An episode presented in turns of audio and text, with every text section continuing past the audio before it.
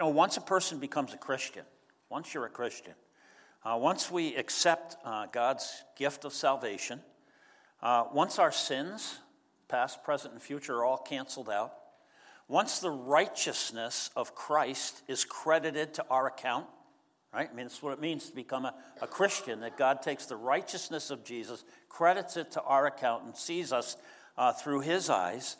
Uh, once all of that happens, once heaven is secure, and you know for a fact that when you die, you're going to go to heaven because Jesus paid the price for you. It's not dependent on how good you are or any of that stuff. Once you, once you have all of that, once you're secure in all of that, uh, then maybe the question becomes you know, okay, so now, between now and the day that I die, what's important to God about my life?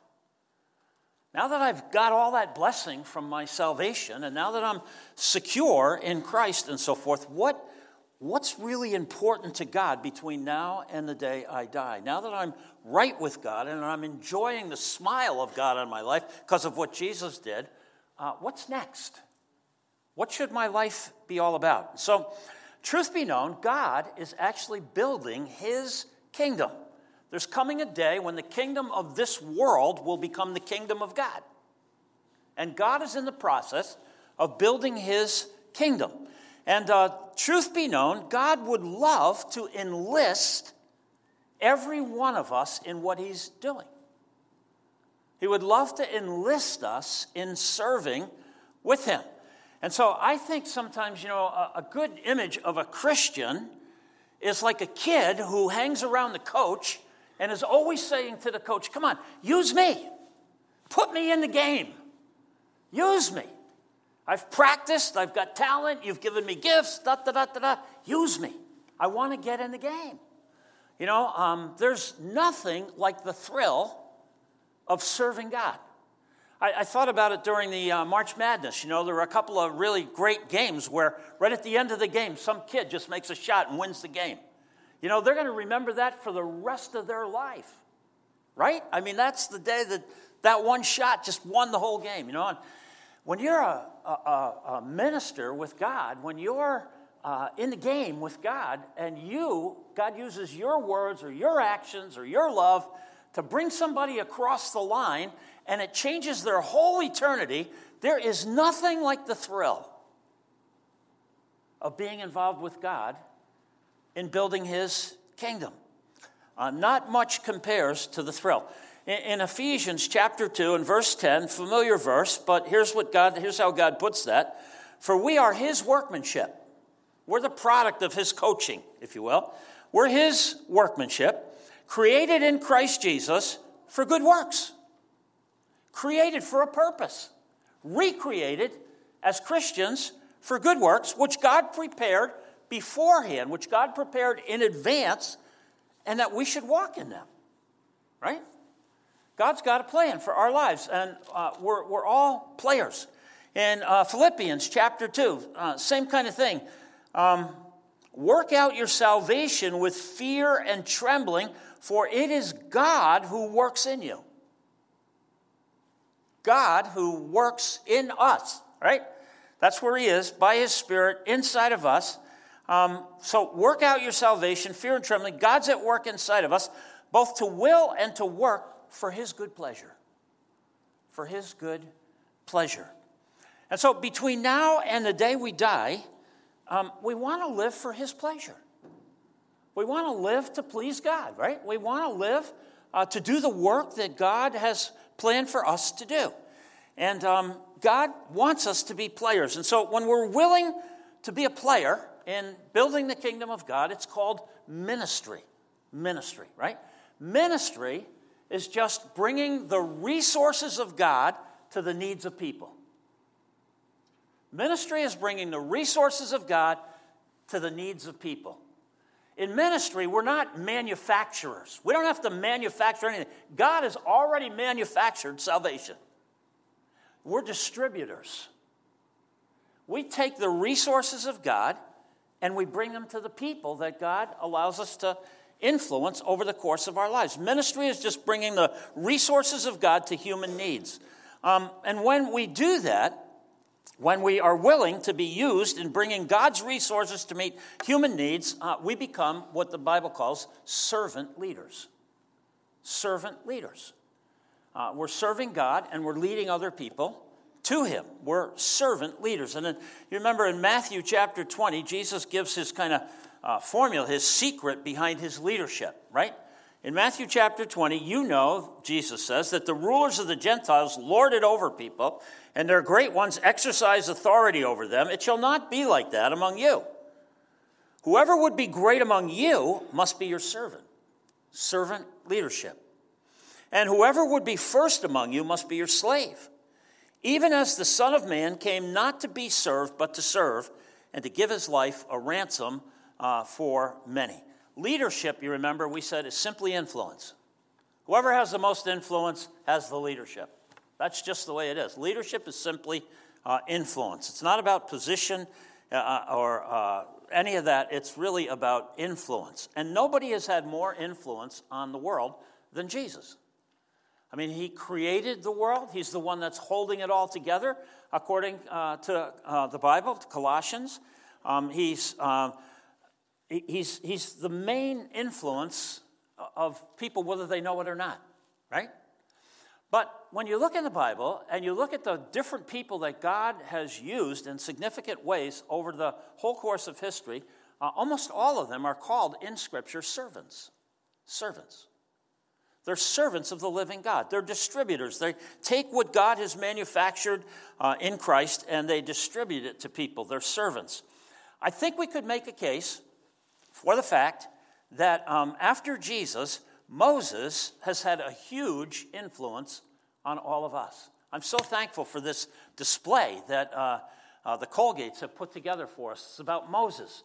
And there's little uh, plaques up here that you can, I hope you come up here and read about some of the different uh, incidents that we read in Scripture uh, that these symbols remind us of about God's uh, using Moses to play, you know, in his game. But if you think about it, it's from Moses' writing.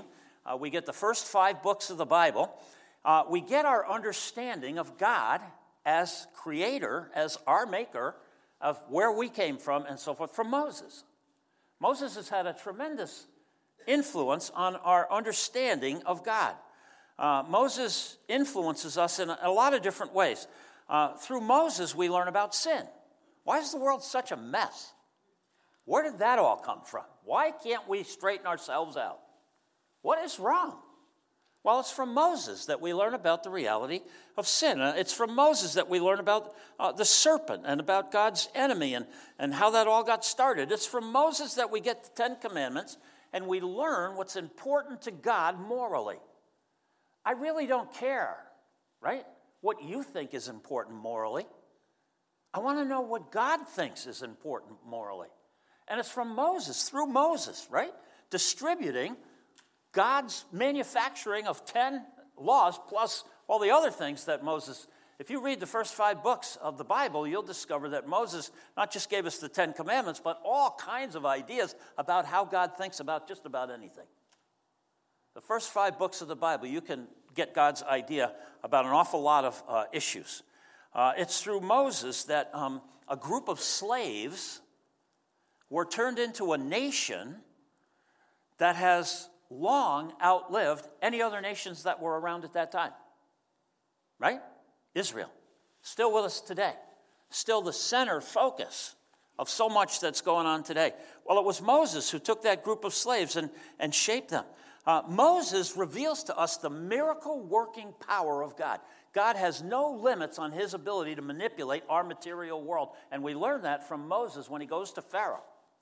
And he says, God says, let my people go. And Pharaoh says, no. And then Moses brings these 10, you know, threatening, increasingly threatening uh, miracles. And we learn about the power of God over us and over everything that's going on.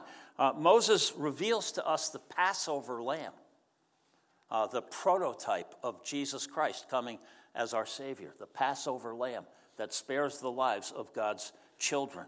Moses teaches us about worship, genuine worship, that it involves sacrifice, and that apart from Jesus Christ, you cannot worship God. There's only one way that you can get to God, and it's through Jesus. And uh, we learned that from Moses at the very beginning and all the whole sacrificial system that had to do with worship and so forth. And so Moses has this tremendous influence on our lives, whether we even acknowledge it or not, especially here in the West, in America. We think about all the different ways that we think, and you trace them back to where does that come from? And a lot of it comes from Moses. But I want to suggest to you that above everything else, Moses had a deep relationship with God. Uh, when you uh, read the first five books of the Bible and you sort of study the interaction between Moses, a man and a person like us, and God, you come away with this feeling like, you know, I would really like to be like Moses in his relationship with God. And I want to suggest to you that Moses makes an excellent mentor for all of us. And when we're mentored by Moses and we allow Moses to influence our own relationship with God, our own interaction, our own understanding of what God is really like and the truth about God, uh, which Moses reveals to us, it helps deepen our own relationship with God. And not only that, but our understanding of Jesus and our understanding of ourselves. Uh, because of the interaction and the way that Moses interacted. And so when we pay attention to Moses, when we allow ourselves to be mentored by Moses, um, we really uh, grow spiritually. And so, my key verse for uh, this whole series really is in Exodus chapter 33, in the first part of verse 11. It says, Thus the Lord used to speak to Moses face to face as a man speaks to his friend. Moses and God were friends. And it reminds me of John 15, where Jesus uh, says to all of us, you know, uh, I call you my friends. And what makes for a good friend? Jesus says, Everything the Father has made known to me, I make known to you. In other words, I'm going to be transparent.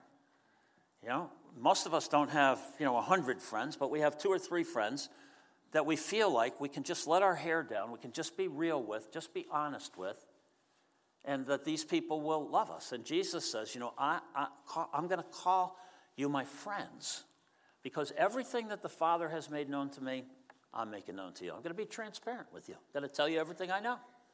And uh, I want you to uh, enter into that circle of friends. And so, uh, the first thing, when you think about God and Moses uh, and their interaction together, uh, the first thing that comes to my mind is that God revealed himself to Moses. God made himself known to Moses, right? Uh, God revealed himself. The first five books of the Bible, Moses wrote the first five books of the Bible. And so, first question is, you know, well, how in the world did you do that, Moses? I mean, you weren't there when Adam and Eve showed up. How did you write the book of Genesis? Well, God had to reveal it to me. You weren't there when God made these promises to Abraham.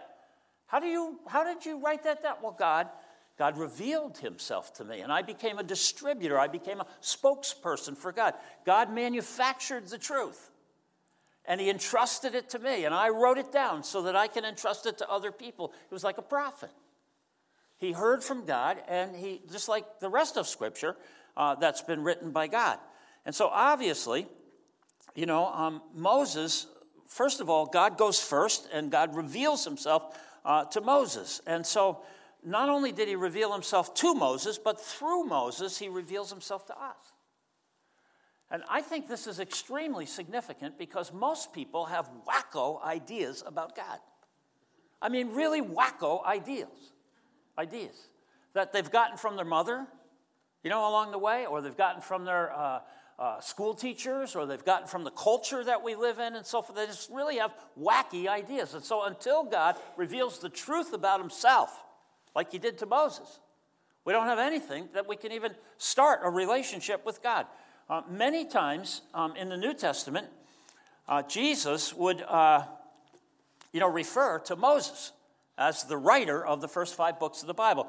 Uh, he'd call it the Law of Moses and so forth. And Luke chapter 24 is just one minor uh, example, but uh, you remember um, Jesus was on the road to Emmaus with those two guys who didn't know who he was and so forth. And so it says in verse um, 27 uh, beginning with Moses and all the prophets, Jesus interpreted to them in all the scriptures the things concerning himself.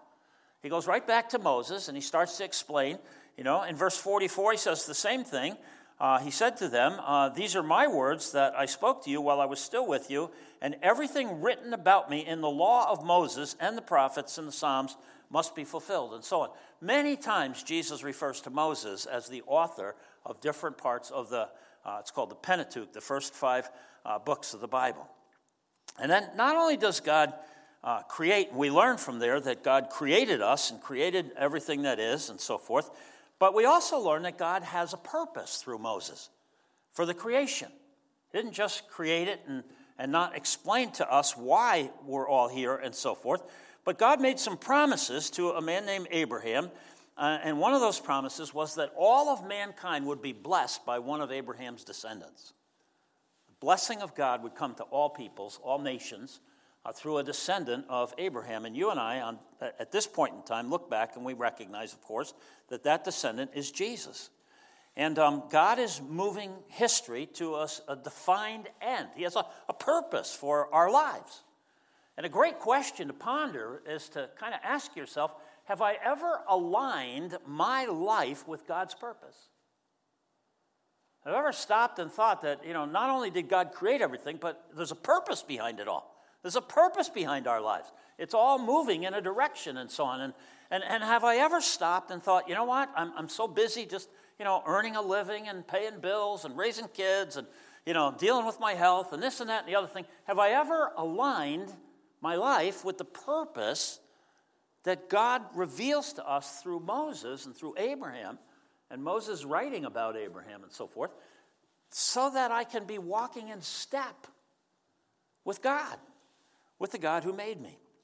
You know, other religions in Moses' day believed that there were many gods, and uh, worship in other religions pretty much was about, you know, avoiding the anger of some gods and trying to get the favor of other gods.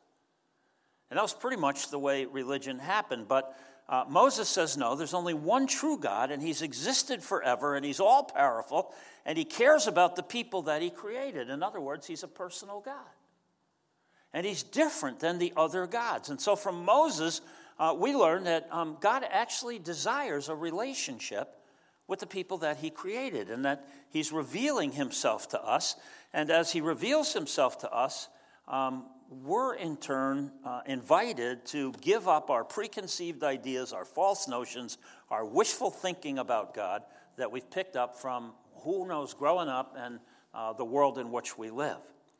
From Moses, we learn that God is a promise making and a promise keeping God.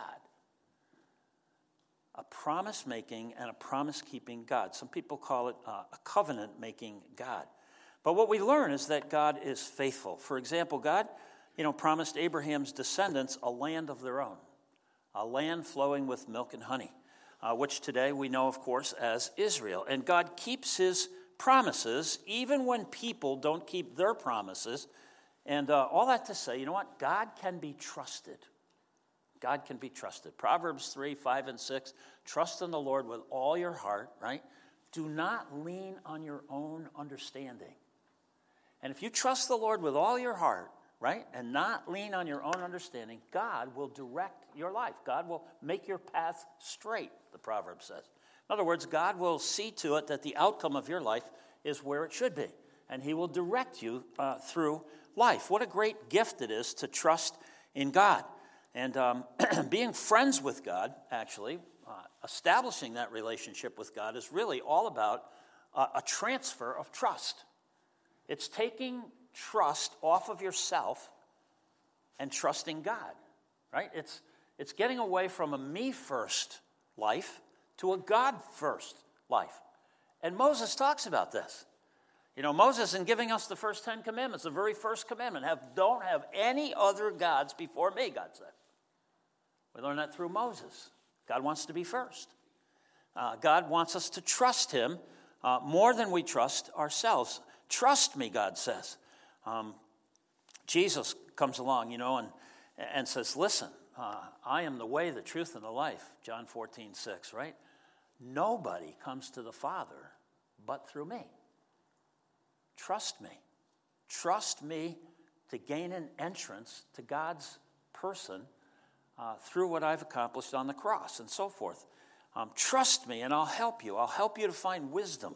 Trust me and I'll help you. I'll help you to get over your anger. I'll help you uh, to reduce anxiety in your life. I'll help you build your marriage. I'll help you manage money. I'll help you solve your problems. God will do what He says, right? Um, one, of, one of these uh, great uh, verses uh, that's well worth uh, remembering in 2 Corinthians chapter 1 and verse 20 reminds me of this for all the promises of God are yes in Jesus. Isn't that just the greatest verse? All the promises of God are yes in Jesus. I'm the way, the truth, and the life. Nobody comes to the Father but through me. All the promises of God become yes in your life when you trust, uh, take that trust off of yourself and put it onto Jesus and so on. So, God can make promises, right? And God can make promises that nobody else can because there's nothing too hard that God can't do. Uh, God is powerful over this material world that we live in. Uh, and again, when Moses goes to uh, Pharaoh and uh, Pharaoh says no, um, God brings these various miracles through Moses, and we learn that there's no limit to God's power. And uh, eventually, Egypt comes to its knees, and uh, all of God's people are let go. And that's why I think um, when God reveals stuff about the future, like through prophets, through the prophetic scriptures, through the book of Revelation, and then Matthew chapter 24, and Daniel, and so forth, all of that can be taken at face value because God can do and will do uh, what He says. He's a promise making and a promise keeping God. And so, uh, with the exodus, you know, of God's people from Egypt, uh, we learn that God is not just our creator, but God is our Savior. And no matter what kind of mess we get ourselves into, um, we can trust him. Uh, he not only created us, but he saves us. And a couple of passages of scripture that just remind us back in um, uh, Deuteronomy that um, the same way that God uh, saves the Israelites, he saves us from that what, which entraps us. In Deuteronomy chapter 7, for example, um, God talks about the people of Israel, and, and you got to love this. Here's what God says to them Look, the Lord your God has chosen you to be a people for his own treasured possession. Well, why? Out of all the peoples who are on the face of the earth, why me? Why am I so blessed compared to all the other people? Well, it was not because you were more in number than any other people that the Lord set his love on you and chose you, for you were the fewest of all people. Well, that's pretty un American, right? If we were God, we'd go for the biggest and the best. God says, No, you, that's not why I chose you. Why did I choose you? Well, verse 8, but it's because the Lord loves you and is keeping the oath that he swore. It's because he's a trustworthy God. And he said what he said to Abraham, to your fathers, uh, that the Lord has brought you out with a mighty hand and redeemed you from the house of slavery, from the hand of Pharaoh, king of Egypt. Know therefore that the Lord your God is God the faithful God who keeps covenant or keeps promises and steadfast love with those who love him and keep his commandments to a thousand uh, generations. In chapter 9, it gets uh, even sweeter, I think, the way uh, uh Moses describes this. Uh, verse 6 says, Know therefore that the Lord your God is not giving you this good land to possess because of your righteousness. it's got nothing to do with you. In fact, you're a pretty obnoxious group of people, God's going to say as the thing goes on, you know. Uh, look what he says.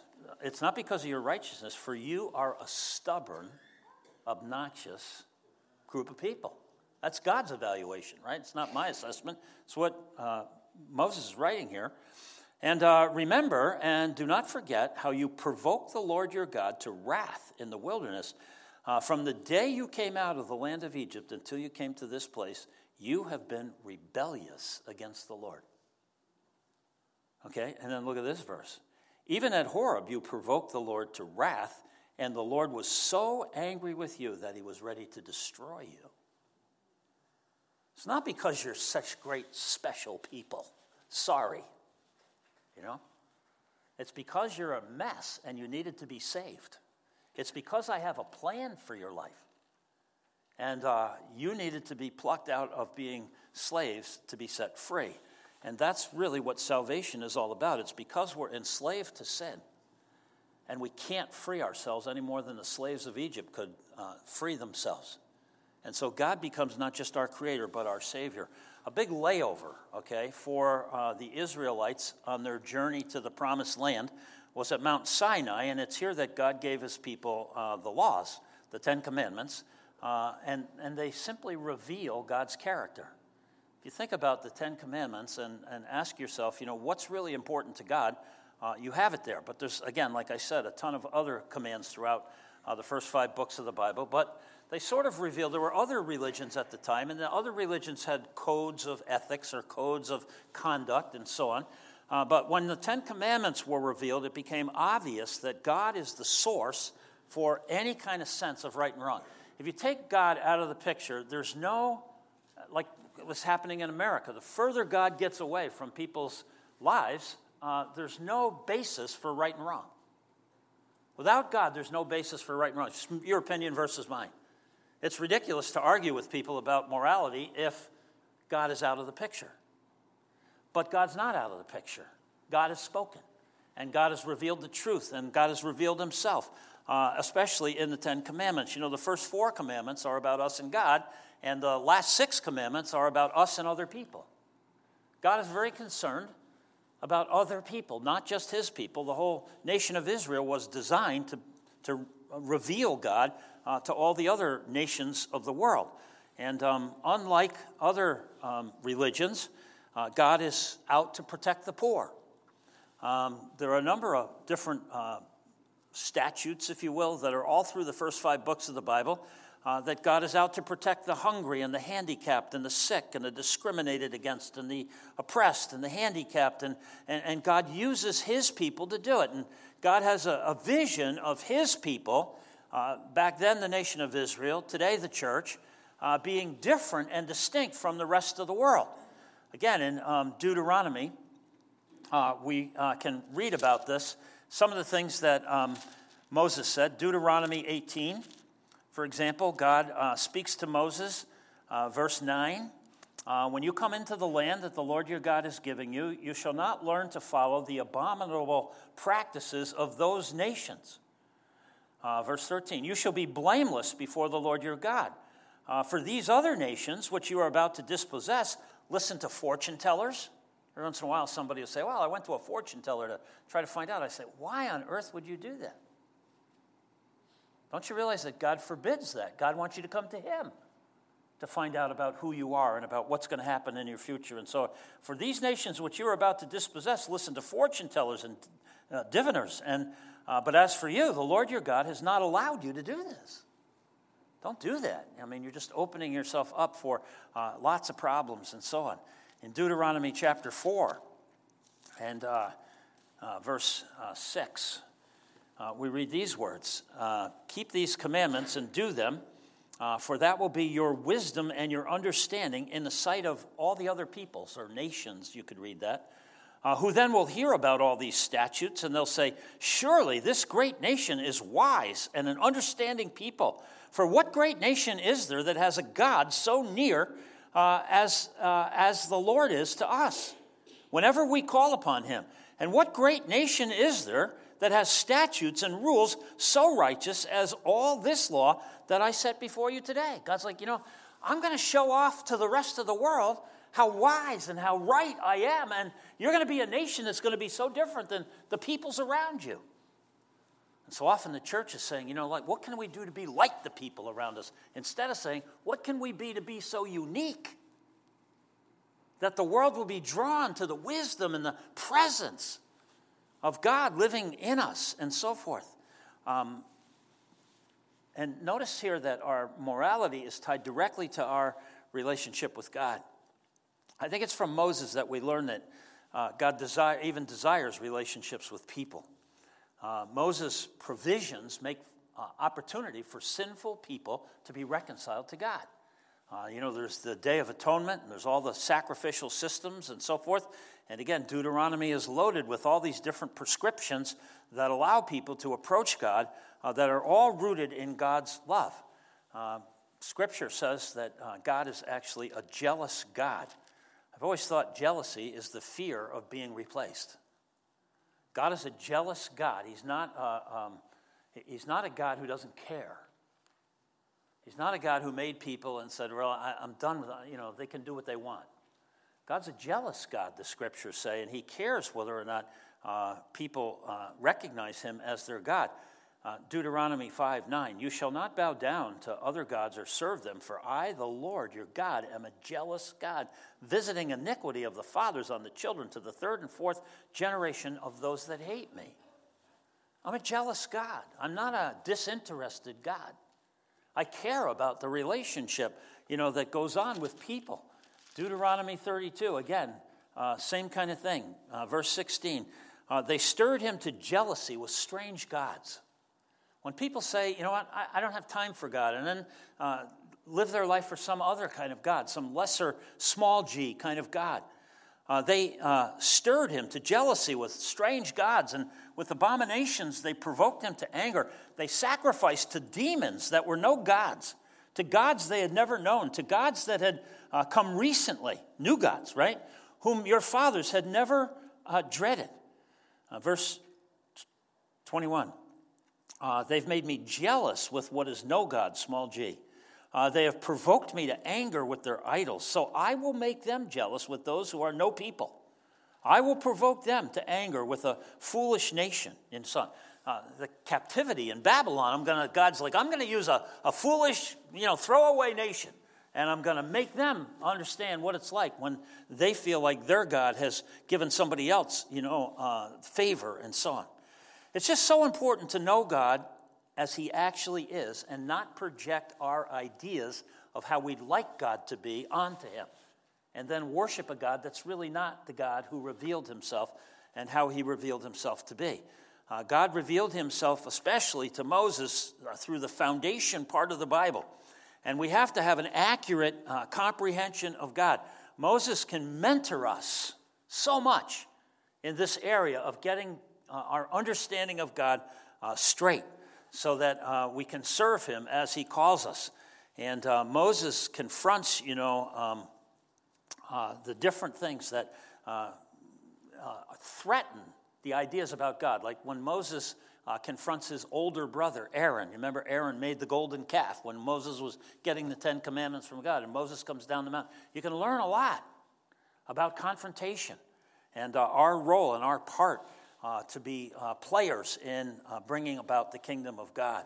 Uh, just watch Moses plead with God when the people messed up, and you can learn about the uh, intercession, praying for other people, and just how Moses laid himself on the line. From Moses, the mentor, we realize that being a servant leader is not so much about talent, it's not so much about education. Um, it's not so much about natural abilities, but it's about believing God. And it's about um, taking God at His word, learning to trust and depend on what God said and how faithful He is to His promises. You know, Moses had multiple talents, and Moses had the best education possible. He was schooled in Egypt, as you know. And um, he had position, he had power, but you know what? He spent the, from 40 years old to 80 years old, he spent in the desert being schooled by God, being humbled by God. Uh, 40 years he spent as a lowly shepherd, in spite of his education, in spite of his position, in spite of his power, and so forth, to learn how to rely on God. Servant leadership uh, is what God does through us, not what we do for God. And Moses had to learn that. Remember, Moses killed an Egyptian when he saw an Egyptian abusing one of the Hebrew slaves, and, uh, and then he had to take off for his life. And and uh, he's out in the desert for 40 years before God meets him at the burning bush and gives him his assignment at 80 years old. Right? We're never really done. And God comes to Moses when he's 80 and says, All right, I got a job for you to do, finally. You know, I got this, uh, I've got this group of people that uh, need your leadership and so forth. And uh, God promises his presence and his power because Moses, finally at the burning bush, recognizes, I'm not adequate for this job. I can't do it and he starts to argue with God about it and so on. And then he's finally ready. So from Moses, I learn a couple of things. Um, from Moses, I learn, uh, first of all, that uh, when things go wrong, God has a purpose, and it's always good. When things go wrong, but it doesn't always feel that way. So Moses goes to Pharaoh, and things get worse. Moses does what God tells him to do. Moses says what God says to do, and things get worse in, in Egypt. And the people suffer more because Moses shows up. And, you know, you can read, we'll, we'll read it as the days unfold. But uh, when things get worse, God has a plan. And uh, each setback that feels like a setback becomes another occasion for God to demonstrate more of his power, for more of his glory. And God just ups the ante a little bit and does the next thing and uh, in Egypt until uh, they are humbled. And so it seems to me that disappointment in life is part of God's plan. It weans us off of this life, thinking and putting all our expectations on this life, and uh, causes us to depend upon God and the promises that He's made and uh, the kingdom that He's building and so forth. And when you think about this, you know, Moses um, uh, and, and God's saving ability, when Moses and the people were up against the Red Sea, now they've gone through all this stuff in Egypt, and now they're finally out, and they take off, and now all of a sudden, here's the whole Egyptian army chasing them, and here they are, the Red Sea is in front of them, and uh, most of the people are like, you know what, it's over. Oh, we can't trust God. Look what he did. He just brought us out here to get slaughtered, you know, and they're all complaining and all whining and, and all of that kind of stuff. And um, of course, it's just another opportunity for God to show off his greatness and his power and his glory and uh, leads the people through the Red Sea. And uh, again, you know, people are still talking about that today, right? Um, the people said it's over. Moses says no. And uh, God demonstrates, again, more of his power and his glory. Uh, Moses teaches me that um, when I get upset, uh, I should go to, directly to the Lord in prayer and not whine. Uh, the people that Moses led whined a lot. Not W I N E D, but W H I N E D. They whined, they complained a lot. The people Moses led uh, were always whining about something, and um, Moses uh, instead goes to God and uh, I don't know, just uh, there are many incidents, a couple of incidents in uh, Exodus chapter uh, 17. Uh, you know, uh, the people were in the desert, and so there wasn't a lot of water. And in Exodus chapter 17, the people are out of water and they're whining. And um, let's see, Exodus 17, verse 3. Uh, the people thirsted there for water, and the people grumbled against Moses, and they said, Why did you bring us up out of Egypt to kill us and our children and our livestock with thirst? And so Moses goes to the Lord. Uh, what shall I do with this people? They are almost ready to stone me. And the Lord said to Moses, Pass on before the people, uh, taking with you some of the elders of Israel, and take in your hand the staff uh, with which you struck the Nile, and go. Behold, I will stand before you there on the rock at Horeb and you shall, pay attention, strike the rock, and water shall come out of it, and the people will drink. And Moses did so uh, in the sight of the elders uh, and so on. See, see, this staff is similar to uh, what Moses had and that God had given him, and through which God did a number of things. Well, and then um, a generation later, um, in Numbers chapter 20, uh, next generation, uh, the people are thirsty again. And uh, look what, what happens here, uh, verse 2. Uh, there was no water for the congregation, and they assembled themselves together against Moses and against Aaron. And the people quarreled with Moses and said, Would that we had perished when our brothers perished before the Lord. Why have you brought the assembly of the Lord into the wilderness that we should die here, both we and our cattle? And why have you made us come up out of Egypt to bring us to this evil place? It is no place for grain or figs or vines or pomegranates and uh, there's no water to drink. And then Moses and Aaron went from the presence of the assembly to the entrance of the tent uh, of meeting and fell on their faces, and the glory of the Lord appeared to them. And the Lord spoke to Moses, saying, Take the staff and assemble the congregation, you and Aaron, your brother. Listen, and tell, tell, tell the rock before their eyes to yield its water. So you shall bring water out of the rock for them and give drink uh, for the congregation and their cattle. And Moses took the staff uh, from before the Lord and did what he said.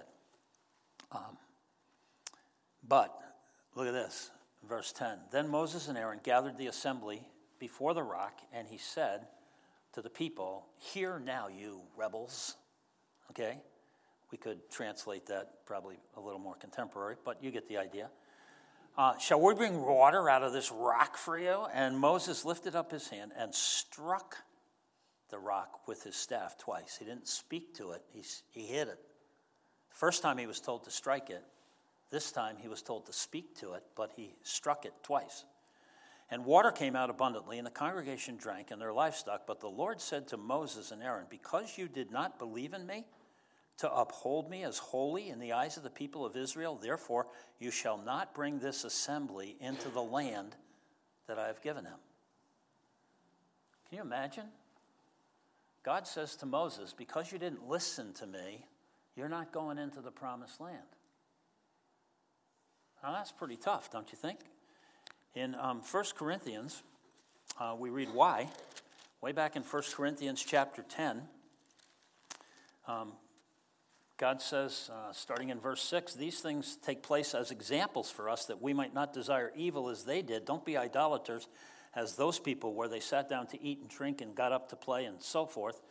Um, these things happened, okay, uh, to them as an example, but they were written down for us, for our instruction on whom the end of the ages came. So that whole thing has meaning for us, right? And here's what it says uh, the first couple of verses I want you to know, brothers, that our fathers were all under the cloud and all passed through the sea, the Red Sea, and all were baptized into Moses. Uh, in the cloud and in the sea, and all are in the same, all ate the same spiritual food, and all drank the same spiritual drink, for they drank from the spiritual rock that followed them, and the rock was Christ.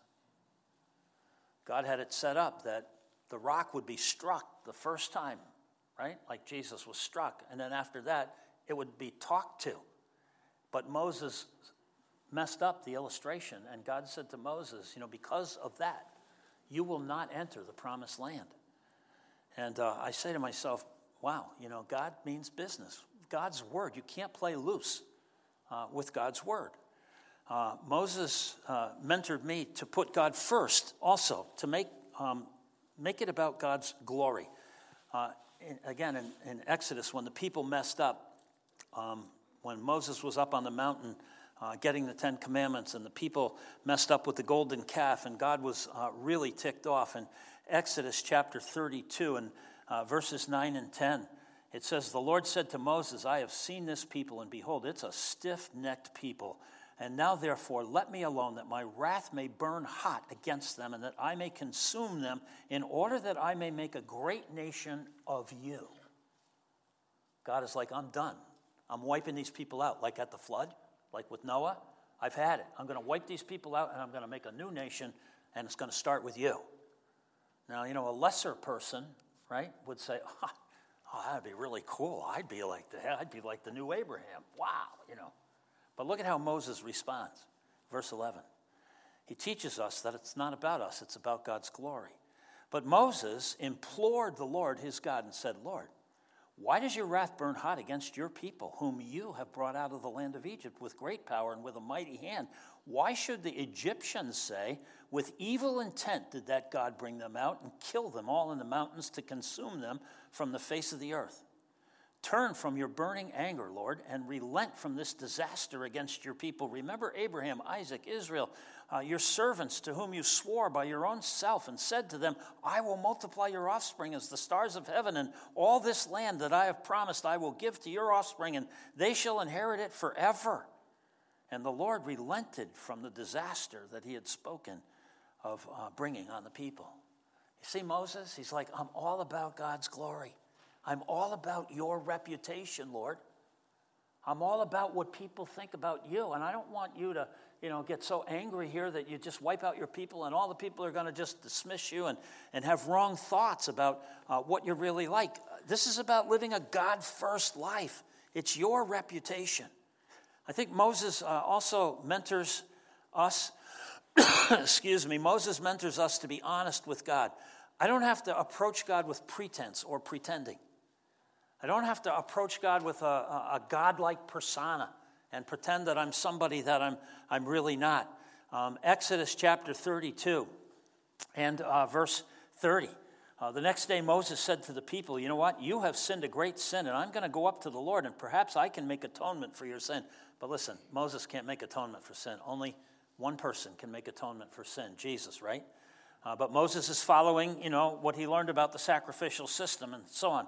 And uh, so Moses goes to the Lord and says, Alas, this people have sinned a great sin, and they have made for themselves gods of gold. But now, if you will forgive their sin, but if not, Please blot me out of your book of life that you have written. But the Lord said to Moses, Listen, whoever has sinned against me, that's who I'm going to blot out of my book. But go and lead the people to the place about which I have spoken to you, and behold, my angel will go before you. Nevertheless, in the day when I visit, I will visit their sin upon them. And the Lord sent a plague on the people because they had made the calf, uh, the one that Aaron made. And so, again, Moses is pleading with God and laying his own life on the line. And, and uh, verse 30, or chapter 33, same thing, verse 15 and um, 16. Again, the same kind of thought. Uh, God said, or Moses says to God, uh, If your presence will not go with me, don't bring me up from this land. Uh, God was threatening to withdraw his presence from the people because he was mad. For how shall it be known that I have found favor in your sight, I and your people? Is it not in your going with us that we are distinct, I and your people, from every other people on the face of the earth? Isn't it your presence that sets us apart? And if you're not going to go with us, if you're just going to send us without going with us, I'm not going, Moses says. Uh, God first, God's reputation. And one last thing it strikes me um, about God, Moses mentoring us is that, you know, Moses lived his whole life as a servant leader, and um, yet he wasn't permitted to enter the promised land. And uh, again, in Deuteronomy 32, uh, God comes to him and uh, reiterates this.